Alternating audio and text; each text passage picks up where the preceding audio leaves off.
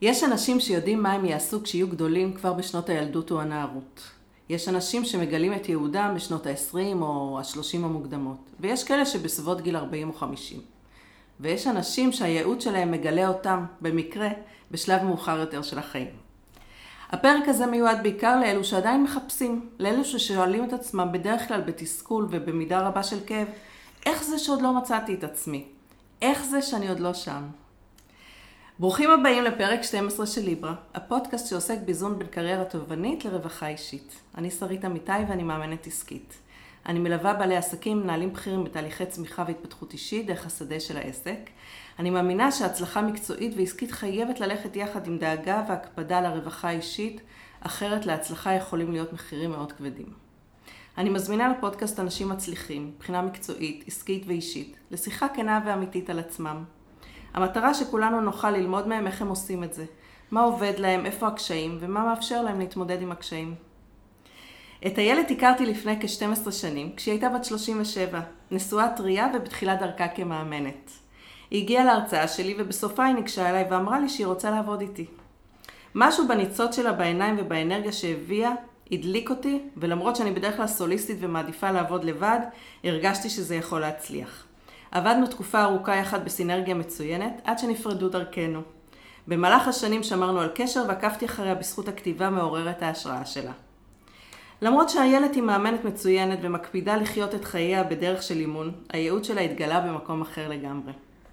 במקביל למסע החיפוש המקצועי שהיא עשתה, עד שהיא הגיעה לאיפה שהיא היום, היא עברה מסע נוסף, מאתגר לא פחות.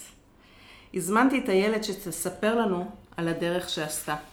מה אפשר לה את כל השנים האלה לשמור על האמונה שזה יקרה, על המשברים שהיו בדרך, מה היה הדלק שלה במהלך החיפושים, והאם, והאם הדלק הזה שונה מהדלק אה, שיש לה היום, כשהיא כבר נטועה עמוק במקום שלה. מוזיקה ומתחילים.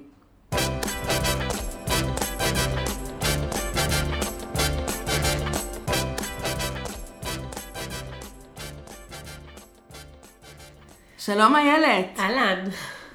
דייקתי? כי ככה ראיתי אותך מקשיבה והרגשתי שאולי לא דייקתי באיך שאני קלטתי את הדברים? לא, להפך, אני, זה תמיד מפעים לשמוע את זה מהצד. אה, כן? אוקיי, לא ידעתי ככה אה, אה, לנתח את המבט שלך הזה. אוקיי.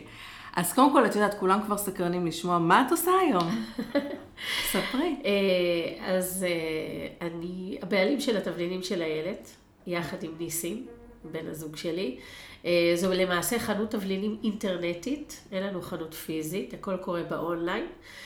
ואנחנו שמנו לעצמנו למטרה שאנחנו רוצים שכמה שיותר אנשים יתאהבו בבישול הביתי, ובשביל זה אנחנו מייצרים כל הזמן תערופות תבלינים שהופכות את הבישול לחוויה מאוד קלה, מאוד פשוטה, מאוד כיפית, ובעיקר מאוד טעימה. אה, זה מה שאני עושה היום. כן, ובאמת, אה, גם אני טעמתי מהתערובות האלה, ובאמת, זה דקה וחצי ו- ויש אחלה תבשיל. Yeah. וגם ראיתי שיש באתר שלך המון מתכונים, ובלוג שאת כותבת. אז ו... כן, כדי באמת להנגיש את זה כמה שיותר לאנשים. אה, אפרופו עולם האימון, אז כדי להנגיש את זה כמה שיותר לאנשים, אז יש בלוג מאוד פעיל של מתכונים שכל הזמן מתעדכן. אה, יש קהילת פייסבוק מאוד פעילה, יש דף אינסטגרם, והכל באמת נועד כדי כמה שיותר לתת לאנשים את המידע, מה עושים עם התבלינים אחרי שקונים אותם. אוקיי, okay. וראיתי שזה לא רק תבלינים, כל מיני ממרחים נורא מעניינים ו... וכאלה.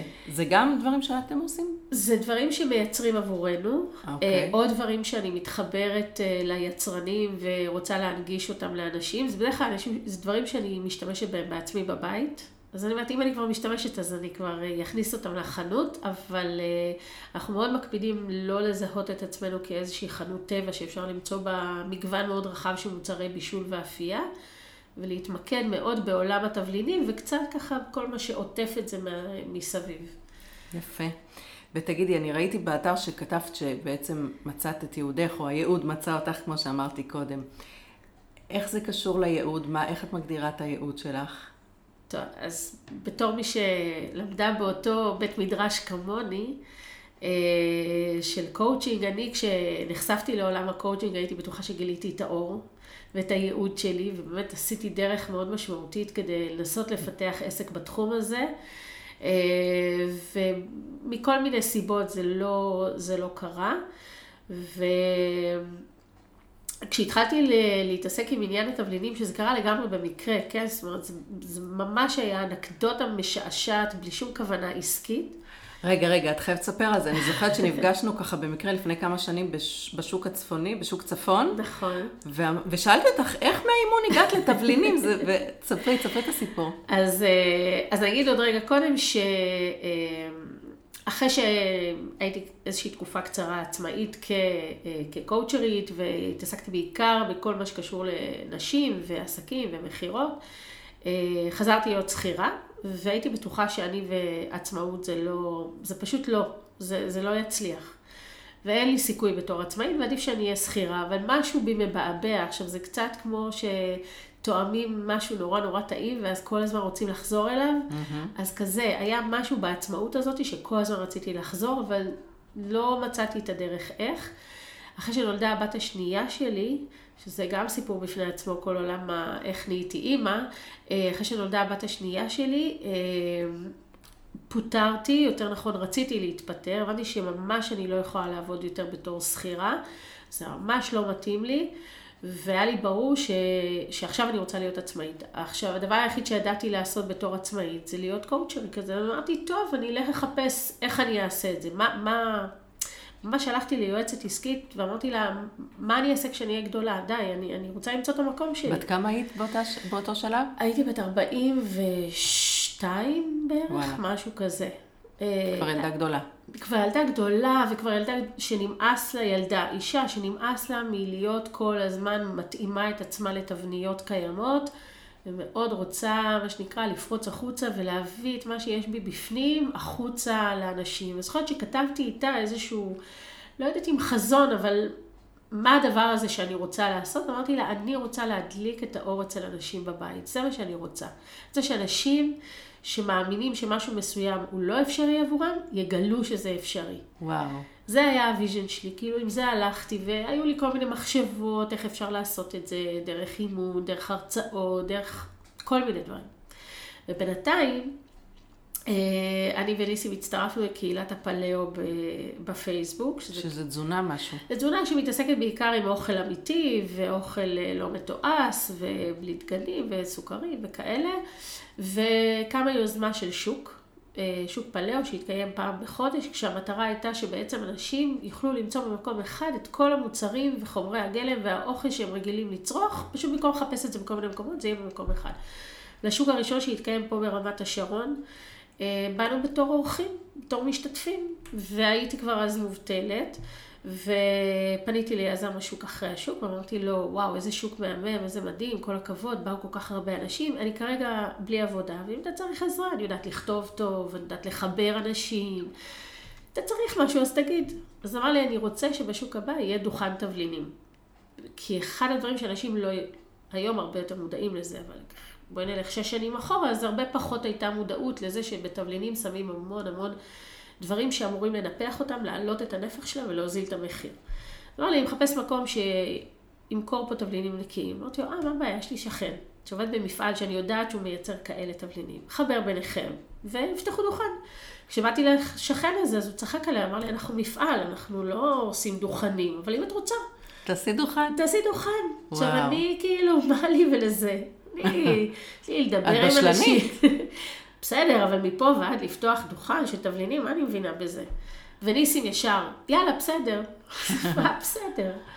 וככה נהיה הדוכן הראשון, ונהיה הדוכן השני, ואני כל פעם אחרי אה, סשן כזה של שוק, שאורזים, פורקים, מעמידים אה, קערות, אה, משקל וזה, אמרתי ניסים, זו פעם אחרונה, זה לא בשבילי, לא בשביל זה למדתי את כל מה שלמדתי, עשיתי את כל מה שעשיתי, זה לא מתאים לי. אה, תוך כדי גם אה, נכנסתי להיריון עם הבת השלישית שלי, ואמרתי, טוב, זה יהיה משהו לבינתיים כזה. אה, ואז התחילו להגיע תגובות מאנשים. על זה שגם ככה השינוי התזונתי הזה מכניס אותם למטבח המון. חלקם זה אנשים שמעולם לא בישלו, חלקם זה אנשים שרגילים לבשל בצורה מאוד מאוד מסוימת, ופתאום צריכים לשנות את כל הדרך שבה הם רגילים לבשל. חלקם זה אנשים שכל מה שהם יודעים זה מלח פלפל, אולי טיפה פפריקה, ופתאום הם גילו עולם שלם של טעמים, פתאום תערובות, ופתאום כל מיני תבלינים שהם בכלל לא ידעו שקיימים, ומה עושים איתם. אנשים היו באים לדוכן, וממש זה היה, יואו, את לא מאמינה, את לא יודעת. שיא השיאים היה שמישהי אמרה לי, תקשיבי, תמיד כשבאים למפגשים, אז אה, אומרים לי, טוב, תביאי את את הכלים החד פעמיים. כאילו היום אסור להגיד כלים חד פעמיים, נכון? אז תביאי את את הכלים הרב פעמיים. תביאי את את השתייה. רק אל תבשלי. רק אל תביאי אוכל. ופתאום אמרו לי, תקשיבי, התפוחי אדמה שעשית בשבת, אנחנו לא יודעים מה עשית שם, אבל תביאי אותם. היא אומרת, זו פעם ראשונה שביקשו שאני אביא אוכל שאני מכינה. וזה פתאום כאילו הוריד לי וואחד אסימון, שהדבר הזה שאני אמרתי שאני רוצה שיקרה, שאנשים ידלק האור בביתם, שהם יהפכו דברים שנראים להם בלתי אפשריים לאפשריים, זה קורה. וואו. זה רק קורה דרך התבלינים. מדהים. אז כאילו מבחינתי התבלינים הם פשוט פלטפורמה שלא חשבתי שהיא תהיה כזאת, אבל uh, התאהבתי בה. מדהים, כי את באה במקרה, או שלא במקרה, לבית שהאוכל הוא מאוד מרכזי. אנחנו שנינו ככה מבשלים, ואוהבים לארח, ואוהבים uh, באמת, ו, ומבחינתנו זה דרך להראות אהבה. אה, אם זה לילדים, שאנחנו עושים פה ארוחה בימי שישי, ו, ונורא חשוב לנו כל פעם לחדש להם ולהביא להם דברים חדשים, וככה אה, מביאים את החברים שלהם, כי אנחנו עושים מזה כמו אירוע, ו... ואם זה באמת אה, חברים שאנחנו מזמינים, זה כאילו משהו מאוד אה, מרכזי אצלנו בבית. ואני יכולה להבין על מה את מדברת, שזה, שאת אומרת שזה מאיר את האור, כי באמת דרך אוכל, וזה ידוע, זה, זה, זה מייצר חיבור, זה, כן. זה כן, זה דרך להביע אהבה, להזין אנשים, לא רק... לגמרי, לגמרי. מקסים. וכן, את יודעת, זה בעצם מה שקורה לרוב האנשים שפוגשים את התבלינים שלנו. פתאום נפתחות להם אפשרויות חדשות. פתאום, עכשיו אני מדברת כאילו בשפה אימונית, ובתכלס זה תבלינים, כן? Mm-hmm. אבל זה מה שקורה. מישהי כתבה לא מזמן פוסט באיזושהי קבוצה, ואמרה, תקשיבו, כאילו, אני רוצה להגיד לכם שבגלל הילד נהייתי רמאית. אז אני כאילו, מה? מה באמת? מה עשיתי עכשיו? ואז היא אומרת, אני הבן אדם האחרון שיודע לבשל. אני ממש לא נחשבת אחת שמבשלת אוכל טעים. ופתאום כל דבר שאני מכינה, יש לו טעמים מרגשים, ואנשים מתלהבים, ואני, מה, אני, לא נעים לי להגיד להם שבסך הכל, כאילו, מה עשיתי? שמתי איזה תערובת תבלינים? אז זה באמת כאילו לא הנושא שלנו, אבל אני סקרנית, איך, איך נוצרות התערובות? אמ, בהתחלה, בהתחלה התערובות היו פשוט אמ, מה שהיה למפעל שעבדתי איתו. אה, גם להם היו כבר תערובות? כן, כן, יש okay. להם אוקיי. את התערובות שלהם. מה, גריל עוף וכאלה, כן, הסטנדרטים? כן, אוקיי. גריל עוף, שווארמה. כי שלכם מאוד לא סטנדרטי. נכון. אז בהתחלה זה מה שהיה גריל עוף, שווארמה, טוסקנה הסטנדרטית שלהם וכולי. לאט לאט שנכנסתי לתוך הדבר הזה, אז זה קרה בכמה צורות. או שזה עדיין קורה, או ש... אמ, לא יודעת, אני פתאום, אני קוראת המון ואני רואה ואני, את יודעת, בספרים ובאינסטגרם ובפינטרסט וכל מיני, ופתאום בא לי איזה... השראה כזאת. השראה כזאת של שילוב טעמים, ואני נכנסת למטבח ואני מערבבת, ואני אומרת בוא נראה מה יקרה, ואני מתחילה עם ערבובים קטנים, ואז זה פתאום אה, צומח. אה, זה יכול להיות שהוא עצמו במפעל מביא לי איזושהי תערובת שהוא פיתח ואומר לי, תגידי, מה דעתך? ואז אומרת לו, תקשיב, זה אתה תיקח לעצמך, עכשיו אני אעשה לה כל מיני דיוקים שלי, אני אוסיף, אני אוריד, אני אשנה, ופתאום נהיה איזה משהו שזה אחר לגמרי, שהוא בכלל לא חשב עליו. והדבר השלישי שקורה לא מעט זה שלקוחות מבקשים ממני. באמת? כן, אנשים... רוצים שנביא להם כל מיני תערובות שהם היו רגילים לקנות ממקומות אחרים בעולם וקשה להשיג אותם בארץ, או טעמים שהם מכירים והם רוצים שננסה לשחזר אותם. כן, לנו יש כאילו... משהו שאנחנו כל פעם מייבאים ממקסיקו. אולי את רוצה לעשות את זה? עכשיו שאני חושבת על זה. זה התבלין שלנו לטחינה. וואלה. איזה תבלין שהבאנו ממקסיקו, תערובת באמת, שפעם אחת אה, ניסיתי אותה על טחינה, וזה יצא כזה מוצלח, וזה מייתר את כל השום והלימון, ורק את התבלין, כן. ותוך דקה יש טחינה מעולה, כיף. שכולם שואלים, מה זה הטחינה הזאת? אז uh, מעניין כן, מה יש שם. כן, אז uh, הרבה פעמים שמביאים לנו תערובות, אז יש בהם כל מיני סוכרים ומונוסודיום וכל מיני תוספים כאלה, ועכשיו הרעיון הוא איך לזקק את זה ולנקות את זה ועדיין לשמר את הטעם הזה שאנשים אה, התחברו אליו. אז אה, ככה נולדות אה, תערובות. יפה, מקסים. אז תגידי, אבל גם לאימון בעצם הגעת בסביבות גיל 36, 7, נכון? אה, שלוש... אז כשנפגשנו זה היה טרי, לא? כן, היית בתחילת דרכך, הייתי נכון? בתחילת דרכי אה, מה עשית באימון. קודם? אה, עבדתי בהייטק. אממ. אה, כן, עבדתי בהייטק, והדרך שהגעתי לקואוצ'ינג זה בכלל... אה, הייטק בפיתוח וזה, או בצד לא, ה... לא, לא, בצד של מכירות ומשאבי אוקיי. אנוש, וקודם לכן הייתי במנפאור הרבה מאוד שנים. אה, עכשיו אני נזכרת, נכון, אוקיי. אה, כן, אז, אז בתקופה שהכרתי את ניסים, פחות או יותר זה היה סדר גודל מתי שהכרתי את ניסים, קצת קודם. אה, עשיתי את הפורום של לנדמרק, ושם נחשפתי לכל עולם התרגום והקואוצ'ינג, וזה נורא הדליק אותי, ופתאום ראיתי שקורים כאילו, כאילו אני חיה בשני עולמות נפרדים. יש את העולם של מה שקורה כשאני נכנסת ללנדמרק, אני פוגשת אנשים, ואני עושה שיחות מעצימות, ואני עושה הבדל בחיים של אנשים, כאילו זה מין כזה משפט כן. כזה שאומרים שם. אה, ואני מתמודדת עם כל מיני דברים שחשבתי שאני לא אתמודד איתם בחיים, ופתאום דברים קורים.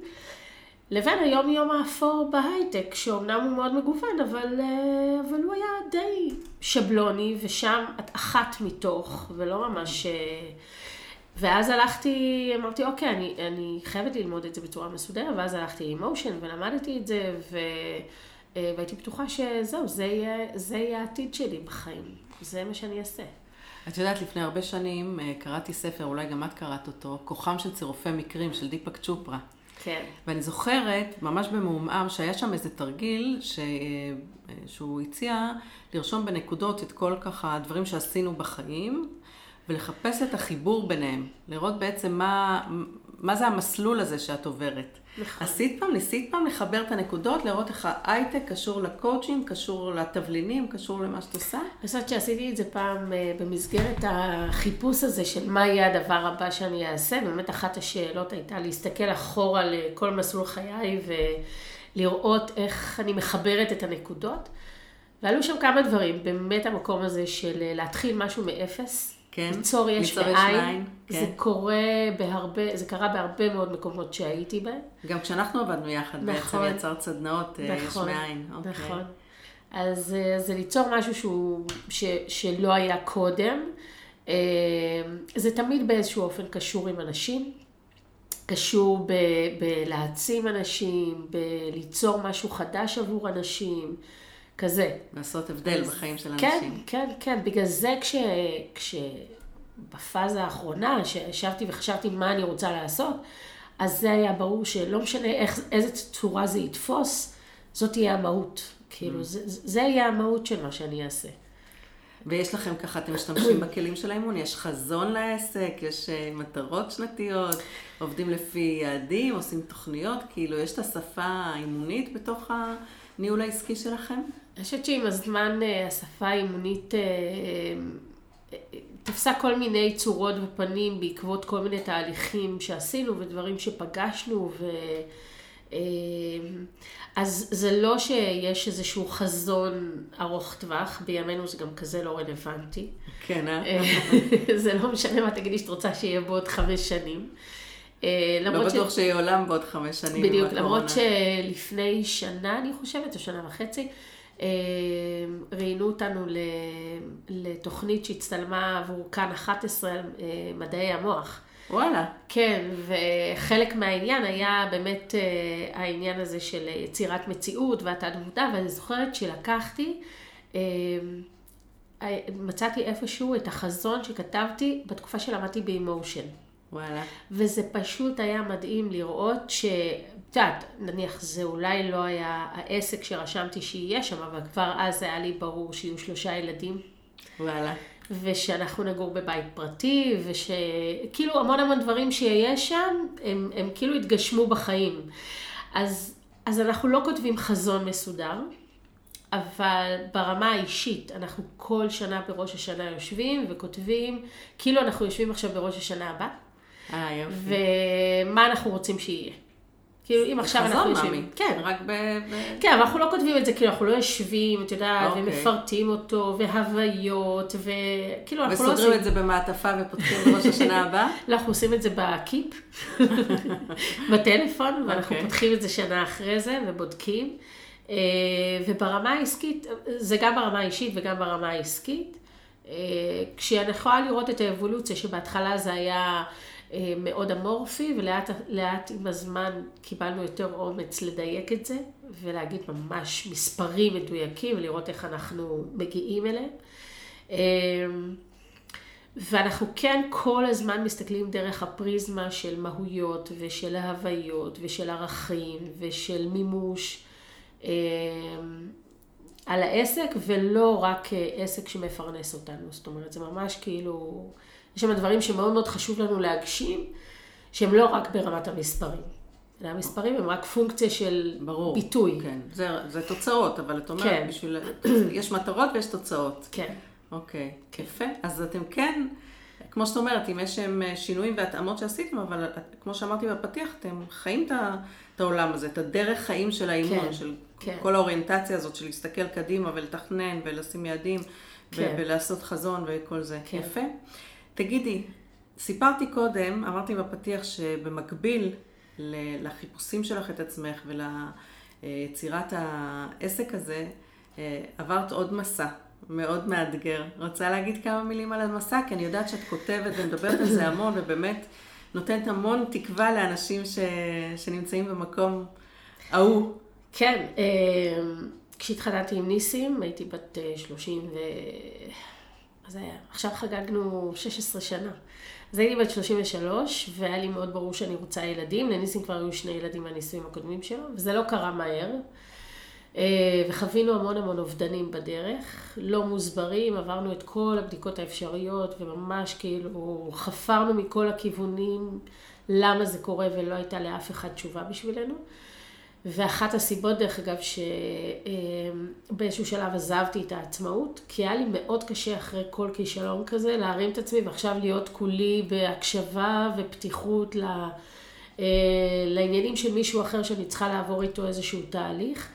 אה, אימוני, וגם בתור עצמאית הרבה יותר, היה לי הרבה יותר קל להתחפר מתחת לפוך ולהגיד לא בא לי היום לעשות כלום. כן. אה, מאשר בתור שכירה, שיש מקום שצריך לקום אליו וללכת לעבודה, ובאותה נשימה גם בתור שכירה, את יודעת שיש לך איזשהו מקום שקצת מגן עלייך. זוכרת שהלכתי לאיזה מישהי שאמרתי לה, אני לא מצליחה לפרוץ את הדרך בתור עצמאית, זה כאילו לא קורה לי. זה, אני חושבת שאני מפוזרת. אפרופו שהיום אני מאוד מכוונת, מאוד מאוד מדויקת, אז הייתי נורא מפוזרת, יריתי לכל הכיוונים. באתי אלייך ועשיתי איתך איזשהו תהליך ו, ועבדתי איתך באיזשהו פורמט מסוים. אמרתי אולי זה לא, אולי אני אלך למשהו, כאילו לא, הייתי נורא מבולגנת. ואז הלכתי לאיזה מישהי והיא אמרה לי, תקשיבי, להקים משפחה ולהקים עסק, שניהם זה... שתי חזיתות. שתי חזיתות, שזה שתי חזיתות שדורשות הרבה מאוד משאבים. ועסק זה כמו ילד, היום אני יודעת להגיד את זה מאוד, ומאוד קשה לעשות את שניהם במקביל, ואז התקבלה החלטה שבעצם אה, אה, אני כנראה לא צריכה עכשיו להיות עצמאית. Mm-hmm. אני גם צירפתי לזה איזושהי פרשנות אישית שלי ושיפוטית מאוד על היכולות שלי להיות כעצמאית, בסדר, גדלתי מאז. אה, אבל אה, כן, עברתי עוד דרך אה, משמעותית וארוכה, ולפני כמעט תשע שנים נולדה שי, שהיא הבכורה שלנו. הבכורה שלי היא הריון עשירי, אחרי תשע הפלות, ומיד אחריה שנה ושמונה נולדה עופרי, ומיד אחריה נולדה גיל, גם שנה ושמונה אחרי עופרי. מדהים. נולדה גיל, שגילי הייתה כאילו היא פתחה את הפתח.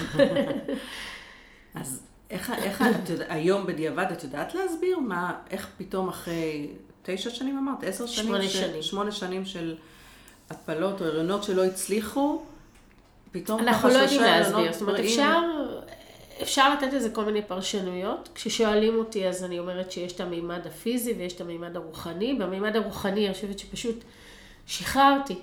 פשוט שחררתי, זה לא משהו שאפשר לעשות אותו במודע, זה, אתה יודע, תמיד לאנשים שנתקעים באיזשהם קשיים אומרים, תשחררו וזה יקרה, אי אפשר לעשות את זה בצורה מודעת. אבל הגעתי לאיזושהי נקודה שבה לא הייתה לי שום דרך אחרת חוץ מלשחרר ולהגיד לו בורא עולם. להיכנע. ממש להיכנע ולהגיד לו בורא עולם, תקשיב. אני מבהירה את עצמי בצורה שלא משתמעת לשתי פנים. אימא, אני אהיה. איך אני אהיה אימא, באיזה דרך, אם זה יהיה מהיריון שלי, מהיריון של מישהי אחרת, זה יהיה אימוץ, אתה תבחר. אבל אני מודיעה לך, אמא, אני אהיה, עכשיו תעשה מה שאתה רוצה. זה ממש היה ככה, זו הייתה השיחה שהייתה בינינו. אה, אני חושבת שגם מה שהביא לשם זה שעשיתי המון המון עבודה פרדוקסלית של לשכנע את עצמי למה זה טוב שאני עדיין לא בהיריון ועדיין לא אימא, ממש הייתי יושבת. חושבת שמשהו כמו שנה הייתי יושבת כל יום וכותבת חמישה דברים של למה זה טוב שאני עדיין לא בהיריון. וואו. ממש ברמה הזאת. אה, שהיום זה נותן לי המון כלים שאם אני רואה שמשהו לא קורה, אז אני כאילו שואלת על עצמי, מה טוב בזה שזה לא קרה עדיין? Okay. אוקיי. כאילו מה... אז זה בדיוק, את מביאה לי להנחתה, כי יושבים אולי ומקשיבים לנו, אמרתי שהפודקאסט הזה מיועד לאנשים שמחפשים, או שמחכים, או שבאמת נמצאים באיזה תהליך ארוך טווח כזה, שהדברים לא הולכים כמו שהם ציפו, בקצב שהם ציפו, והדברים לא מסתדרים, והם עוד לא מגיעים למקום, אם זה באימהות.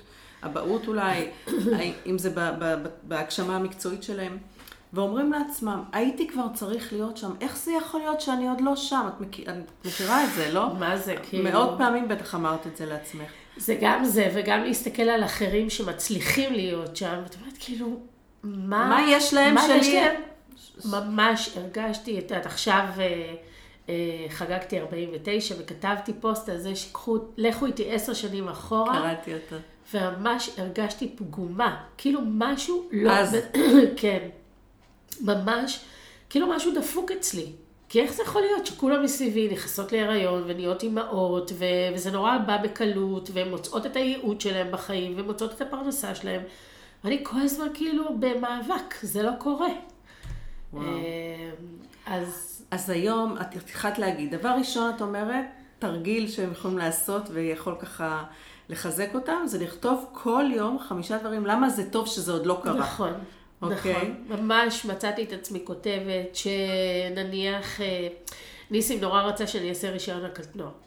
הוא יש לו רישיון על אופנוע, והוא נורא רצה שאני אעשה רישיון הקטנוע. כל פעם הייתי אומרת לו, לא, לא, מה אני אעשה? עוד חמש דקות אני אהיה בהיריון, ואז מה?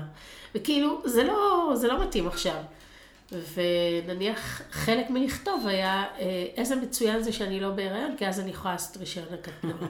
אוקיי. או הייתי באיזה תפקיד חדש אז בהר קפה, ונורא רציתי להשקיע בו ולהצליח בו, אז אמרתי, איזה מזל שאני לא בהיריון עדיין, ואני לא אימא עדיין, כי אז אני יכולה לעבוד שעות ארוכות, ואני לא מחויבת ללחזור הביתה, כאילו ממש חיפשתי. אני מניחה שגם כתבת, איזה כיף שאני יכולה לישון לילה שלם ולא מעירים אותי.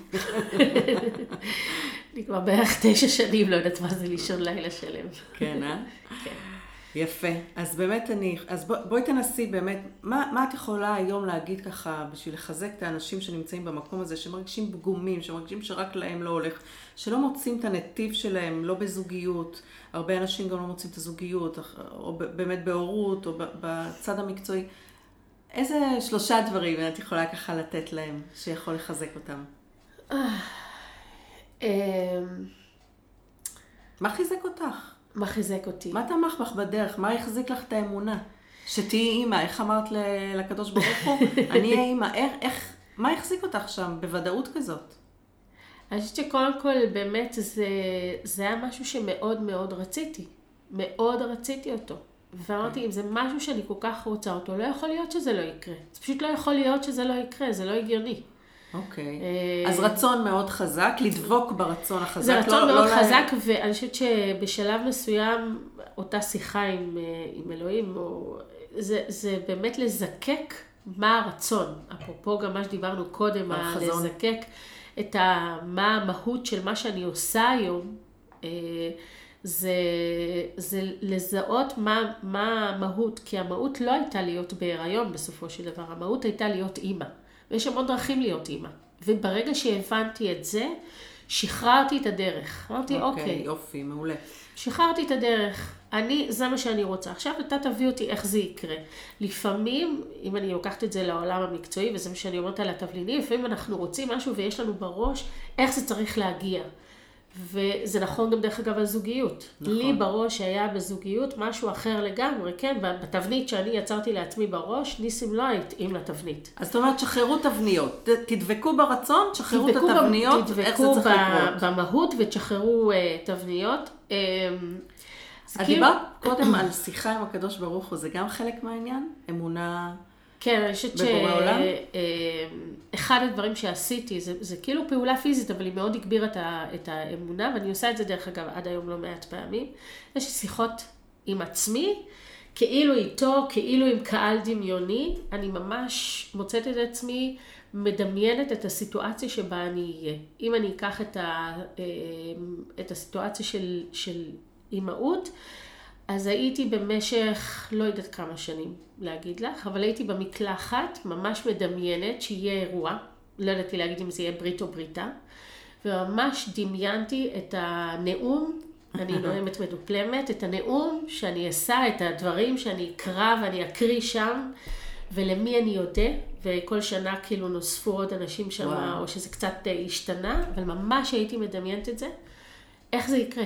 וזה קרה? הייתה בריתה ונאמת שם? הייתה בריתה ונאמתי כן. ואמרתי את כל הדברים שחשבתי שאני אגיד, ממש ככה.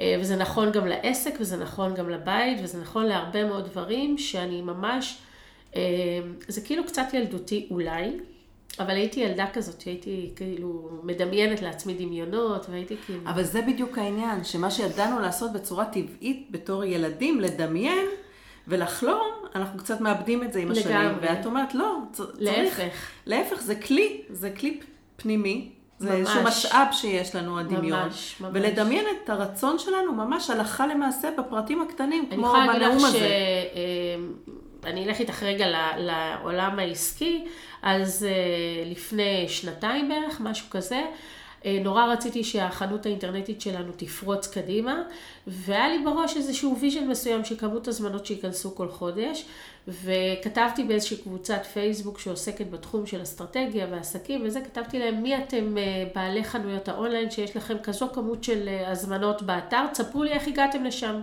ובתמימותי חשבתי שכמו שאני אשאל מי היה בברלין ויכול לתת לי טיפים, אז כולם יקפצו וייתנו לי, אף אחד לא הגיב.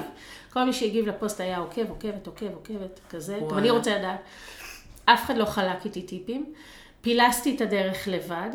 שנה, בערך שנה אחרי הפוסט הזה, אה, לאורך כל השנה, הייתי עומדת במקלחת, יישמע מפגר, לא אכפת לי, הייתי עומדת במקלחת והייתי מדמיינת איזה פוסט אני הולכת לכתוב בעוד שנה, שאומר, אתם זוכרים את הפוסט ההוא? אז הנה באתי לספר לכם, ובאתי להיות נדיבה ולחלוק מהדרך שלי. סימה. כדי שאם יש פה מישהו שרוצה גם, כמוני אז, אז שיהיה לו עכשיו את התמרורים.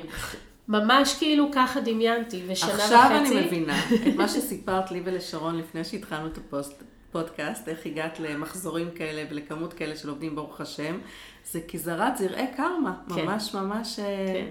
חיובים. בנדיבותך אה, נתת לכולם את, ה... כן. את הדברים שאת למדת בדרך. כן. דווקא מהמקום שחווית את ה... איך, איך לא היו נדיבים כלפייך. כן, אבל ממש, אה, כן, בלי אבל. ממש דמיינתי את אותי כותבת את הפוסט הזה. עכשיו, אני מדברת איתך על תקופה שלא היינו קרובים בכלל לכמות שרציתי.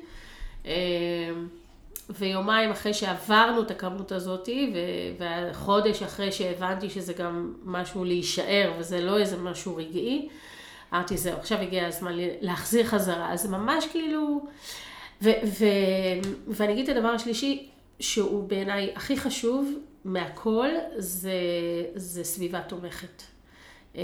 אוקיי, okay, אז זה הדבר השלישי. זה הדבר okay. אוקיי. השלישי. בלי סביבה תומכת, אני חושבת שמאוד קשה להגשים את החלומות שלנו. מאוד קשה לדייק את עצמנו ומאוד קשה להגשים את החלומות שלנו, וסביבה תומכת מבחינתי זה אנשים שמאמינים כמוני שמה שאני רוצה יקרה. שהראשון בהם זה ניסים. אני, אני קוראת אותך וכל פוסט שלך את מכירה אותו ועפה עליו. האיש אה, שיוצר ניסים. לגמרי. כן. מדהים. כן. לא סתם קוראים לו ניסים, את אומרת. לגמרי. אוקיי, okay. אז הוא uh, מקור התמיכה שלך. אפרופו, את יודעת, אנחנו מדברים על איזון בין קריירה תובענית לרווחה אישית, ולא פעם uh, בפרקים הקודמים דיברנו על העוצמה של זוגיות טובה כחלק מהיכולת לאזן ולהיתמך באמת. אז ספרי קצת מנקודת מבטך, שבאמת היום אתם שותפים עסקיים, אבל זה לא התחיל ככה, את התחלת לבד והוא הצטרף אלייך, נכון?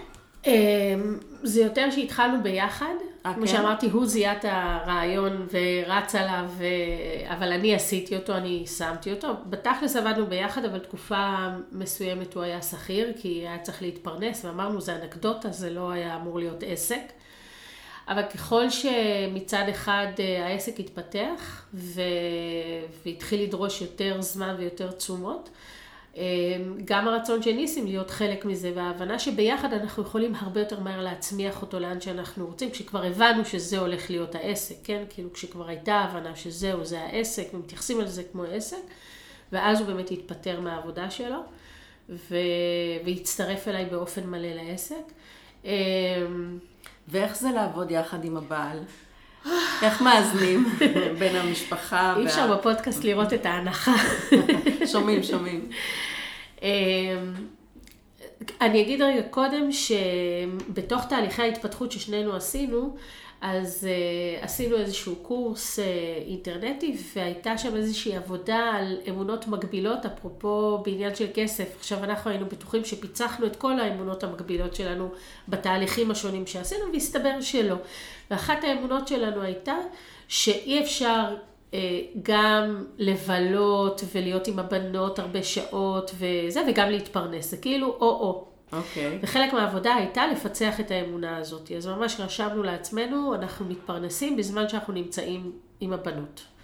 ובתוך כדי האבולוציה של העסק היינו באיזשהו דוכן אה, שהקמנו באיזשהו שוק, ואנחנו קולטים שאין בשוק הזה כמעט לקוחות, לא קונים מאיתנו, זה היה שעת אחר הצהריים, הבנות עם בייביסיטר, ואנחנו מסתכלים אחד על השני ואנחנו אומרים, רגע, אבל זה לא ה vision שלנו, נכון? כל העסק היה אמור לשרת את זה שאנחנו רוצים. להיות בבית עם הבנות, ליהנות מהם, עד שסוף כל סוף יש לנו אותם, ושהעסק יפרנס אותנו. באותו רגע קיפלנו את הדוכן וחזרנו הביתה, אמרנו אוקיי, עכשיו חושבים מההתחלה, וככה נולד בעצם העסק האינטרנטי. וואו, איזה אמ, סיפור גדול. וזה האור שאנחנו הולכים לאורו, זאת אומרת, העסק צריך לשרת את החיים שאנחנו רוצים. אני יכולה להגיד שבשנה האחרונה קצת יצאת מאיזון. קצת יצאנו מאיזון. בזכות גדילה מאוד משמעותית בעסק. בזכות גדילה מטאורית, ממש. תגידי, הקורונה אה, בטח אה, עושה לכם טוב, לא? כן. כי אנשים מבשלים המון בבית. מבחינת העסק, כן. כי א', אנשים נמצאים... וזה עסק מקוון, איזה מזל. אז קודם כל, התשתיות שלנו כבר היו ערוכות ומוכנות. לא היינו צריכים להמציא שום דבר מחדש. כמה זמן העסק קיים? העסק... אה, מקוון. המקוון קיים שלוש שנים. אה, רק? הייתי בטוחה כן. שהרבה יותר. לא, לא, אוקיי. שלוש שנים. יפה מאוד. שלוש שנים, ו...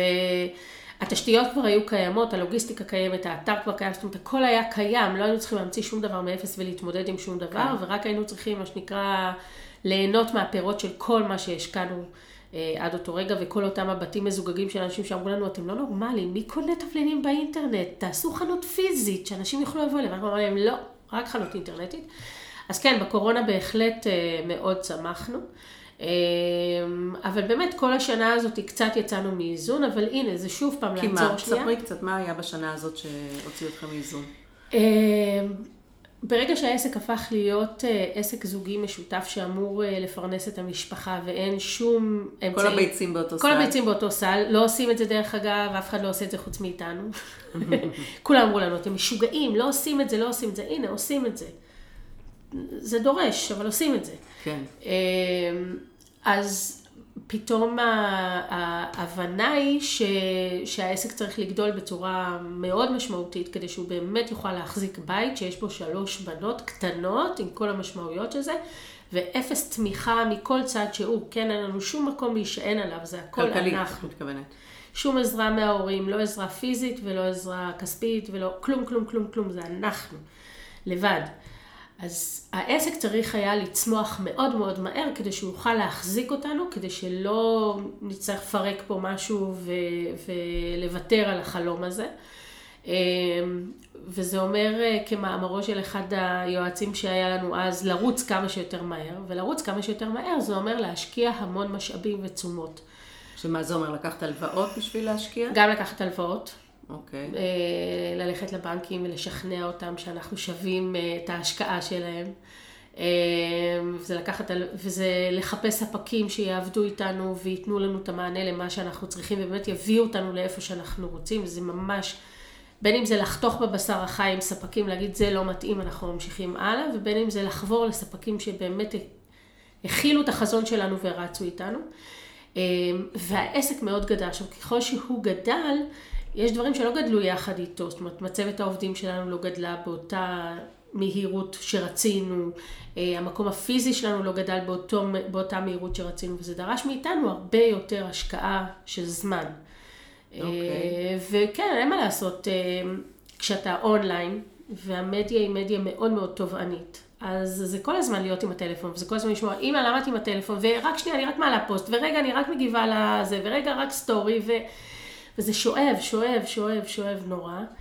אז יצאתם מאיזון, יצאנו מאיזון מאוד, הפסקנו... סטיתם מהחזון של להיות עם הבנות. כן, אז אנחנו כאילו כן עם הבנות, וכן יצאנו לחופשות, וכן נסענו לחו"ל, אבל התחושה הייתה שאנחנו לא באמת מרפים ונחים, כי גם כשאנחנו בחו"ל אז אנחנו עובדים, וגם כשאנחנו בחופש, אז המדיות פעילות, ואני עדיין פעילה, אז יש פה גם אלמנט של... אה, לקחנו על עצמנו המון המון דברים וצריך להתחיל לשחרר. אוקיי, אז ספרי באמת על איך חזרתם לאיזון או איך... אה, אנחנו עכשיו מתחילים לחזור לאיזון. כן, בזה שגייסנו אה, עובדים. אנחנו עכשיו מתחילים, בעצם היינו אמורים לעשות את זה קצת קודם, אבל הקורונה קצת טרפה את הקלפים. והכניס אותנו לעוד יותר מערבולת, אבל שוב פעם, זה, יש פה איזה משהו כזה של רגע לעשות איזשהו רגע זום ולהגיד שנייה, מה קורה. אז זה לגייס עוד עובדים, ולא לשחרר אותם אחרי תקופת העומס. בדרך כלל היינו מגייסים עובדים לאד הוק כזה לתקופה של פיקים, ואז משחררים אותם. אז עכשיו להגיד לא, אנחנו לא משחררים אותם, אבל אנחנו בודקים איך אנחנו בונים סיסטם שיכול לממן אותם, כדי שאנחנו לא נצטרך להיות שם 24/7.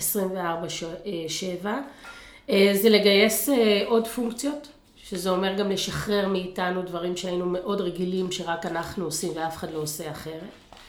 אה, וזה להחזיר לעצמנו חזרה את, ה, את הפוקוס למה חשוב, מה באמת חשוב.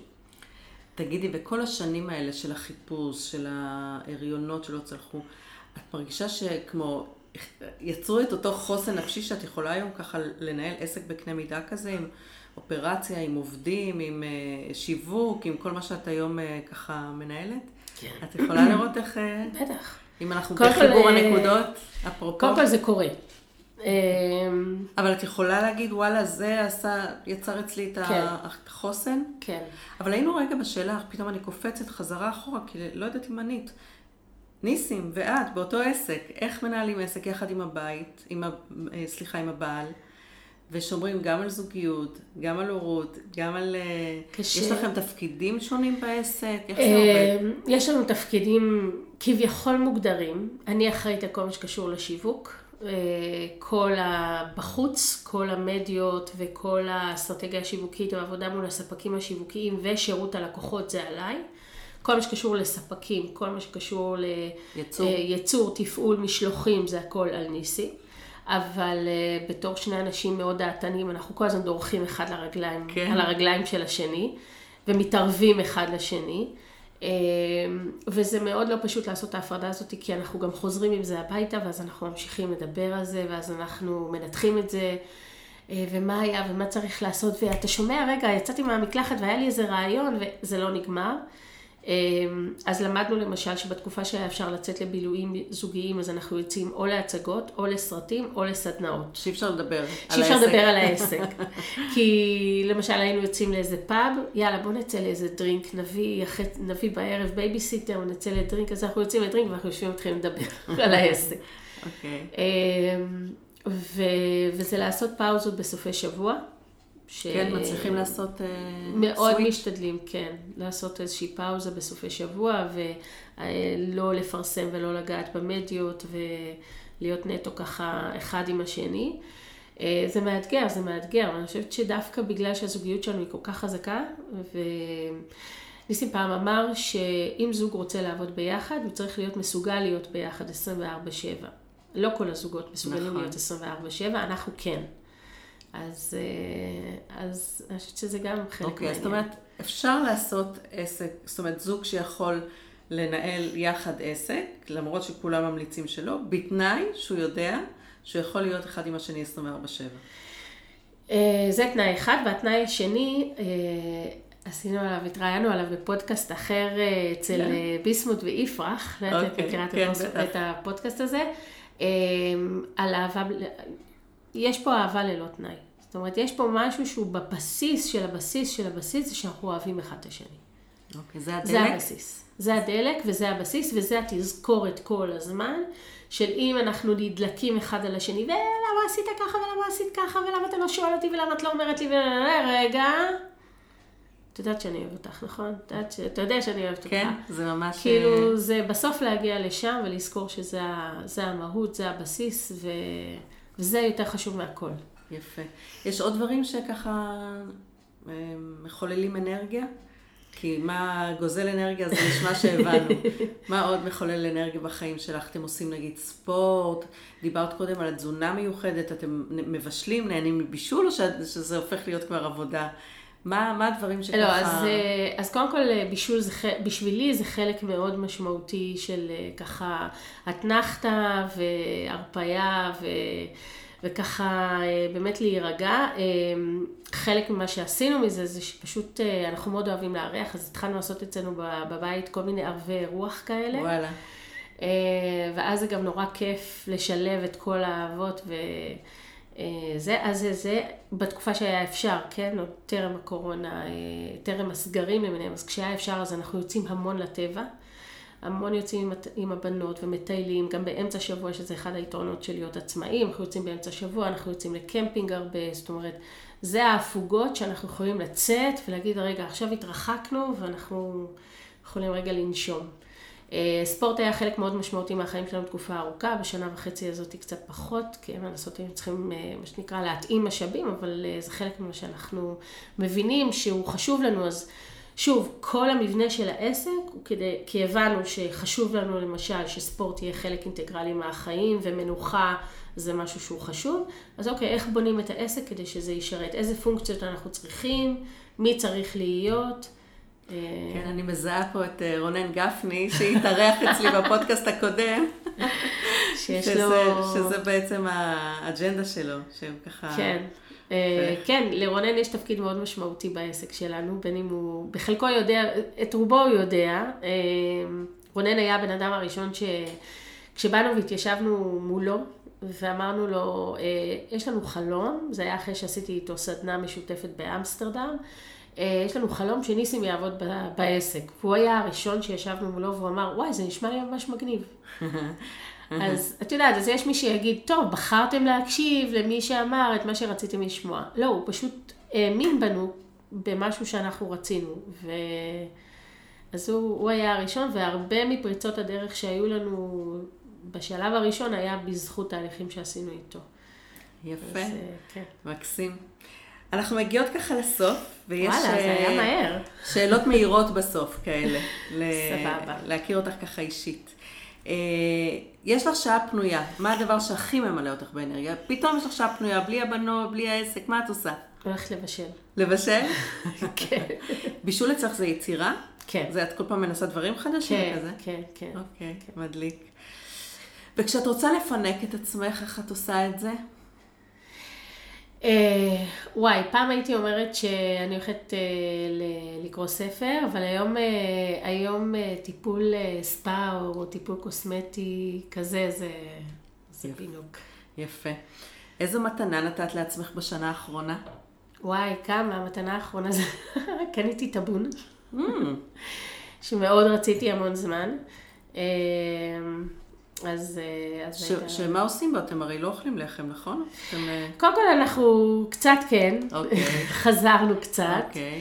אה, אבל לא, אפשר לבשל בישולים מדהימים בטבון דגים, ו- ובשר, וירקות, ושקשוקה בטבון זה אחד הדברים הטעימים. אה, נכון, בעצם עם המחבת מכניסים. כן, כן. זה כן. כמו תנור, לכל דבר, זה לא? זה כמו תנור, אבל כאילו יש בו עוצמת חום קצת אחרת. אז אני מבינה שיש לכם חצר אם כך. כן. אה, וקנינו בית. אה, זאת מתנה גדולה. מתנה מאוד גדולה. נדמה לי שקראתי אפילו את הפוסט שלך שמתאר את התהליך. כן. גם פה היה חזון מאוד ברור, נכון? כן. כן, גם פה הייתי מתהלכת בלילות בבית הזה, שדרך אגב בכלל לא תכננו למכור אותו, בעלי הבית בכלל לא תכננו למכור אותו, הייתי מתהלכת בלילה, כזה, את יודעת, אה, לשתות מים או... זה בית שגרתם בשכירות? זה בית, זה בית שגרנו בשכירות. במשך שנתיים, ולפני שנתיים כשהזכרנו אותו, אז כבר שאלנו אם יש אופציה לקנות ואמרו לנו לא, זה לא בית למכירה. ואני בכל זאת הייתי מתהלכת כזה בלילה, מאוד, אני מאוד אוהבת את הבית הזה, הייתי מתהלכת כזה, ואתי אומרת, יואו, כשהבית הזה יהיה שלי, אז אני אעשה ככה ואני אעשה לא ככה. לא אם, כשיהיה. כשהוא יהיה שלי. ו... וכל הזמן דיברתי על זה שוואי, הלוואי והוא ימכור אותו, ויום אחד אתה תראה, יום אחד זה יהיה שלנו וכזה, וגם כשהבנו שאנחנו רוצים לקנות בית בקציר, התחלנו לבדוק כל מיני אופציות, כל פעם ניסים היה מתלהב ממשהו, ואני הייתי אומרת לו, וואי, הלוואי שבעל הבית שלנו יגיד שהוא רוצה למכור, ושמרתי. אז את יודעת ליצור מציאות, זה מה שאת עושה. כן. יפה. כן. אה, מה מעורר בך השראה היום? אמ, וואו, מה מעורר בי השראה? אמ, הלקוחות שלי מעוררים בי מאוד השראה. וואלה. כן. אה, יש לקוחות שאני כאילו קוראת ואני נפעמת ממה שהם יודעים ליצור, דברים שאני אפילו לא דמיינתי שזה יגיע להיות ככה. אה, הבנות שלי, אני כאילו מסתכלת עליהן ואני אומרת שיואו, הן כאלה חסרות עכבות, הן לא מסתכלות על שום דבר, לא מעניין אותן כלום, הן כאילו הולכות עם מה שהן רוצות וחשוב להן ומנסות ומעיזות ו... אז כאילו זה מזכיר לי כל הזמן את זה וגם לשמר את זה, שזה לא ייעלם להן. אמ, לא להרוס. כן, כן. אז uh, כזה, ו, ויש יש בעלי עסקים, יש בעלות עסקים, יש אנשים שאני מסתכלת ואני אומרת, וואו, זה, זה מדהים, כאילו, מה הם יצרו ו, ומה הם עשו. זה, כן. יפה. אז סיפרת פה על כמה חלומות שהגשמת, קודם כל על המשפחה והילדות, ולהיות עצמאית בסופו של דבר, למרות כן. שבאיזשהו שלב כבר נטשת חלום, אבל כנראה שלא באמת נטשת, והבית עכשיו, ובטח יש עוד כל מיני חלומות שהגשמת. מה החלום הבא? מה החלום הבא? אמ, החלום הבא זה בית נופש אה, בחו"ל, mm. שנוכל לבלות בו לפחות חודש בשנה, אם לא יותר, עם הבנות, וזה אומר שמבחינתי העסק צריך להיות בנוי בצורה כזו שהוא יגשים את זה. אמ, אז אה, זה, זה החלום הבא. מדליק. כן. תזמיני אותי. בטח. איילת, תקשיבי, אני בטוחה שמי שהקשיב ככה קיבל הרבה השראה.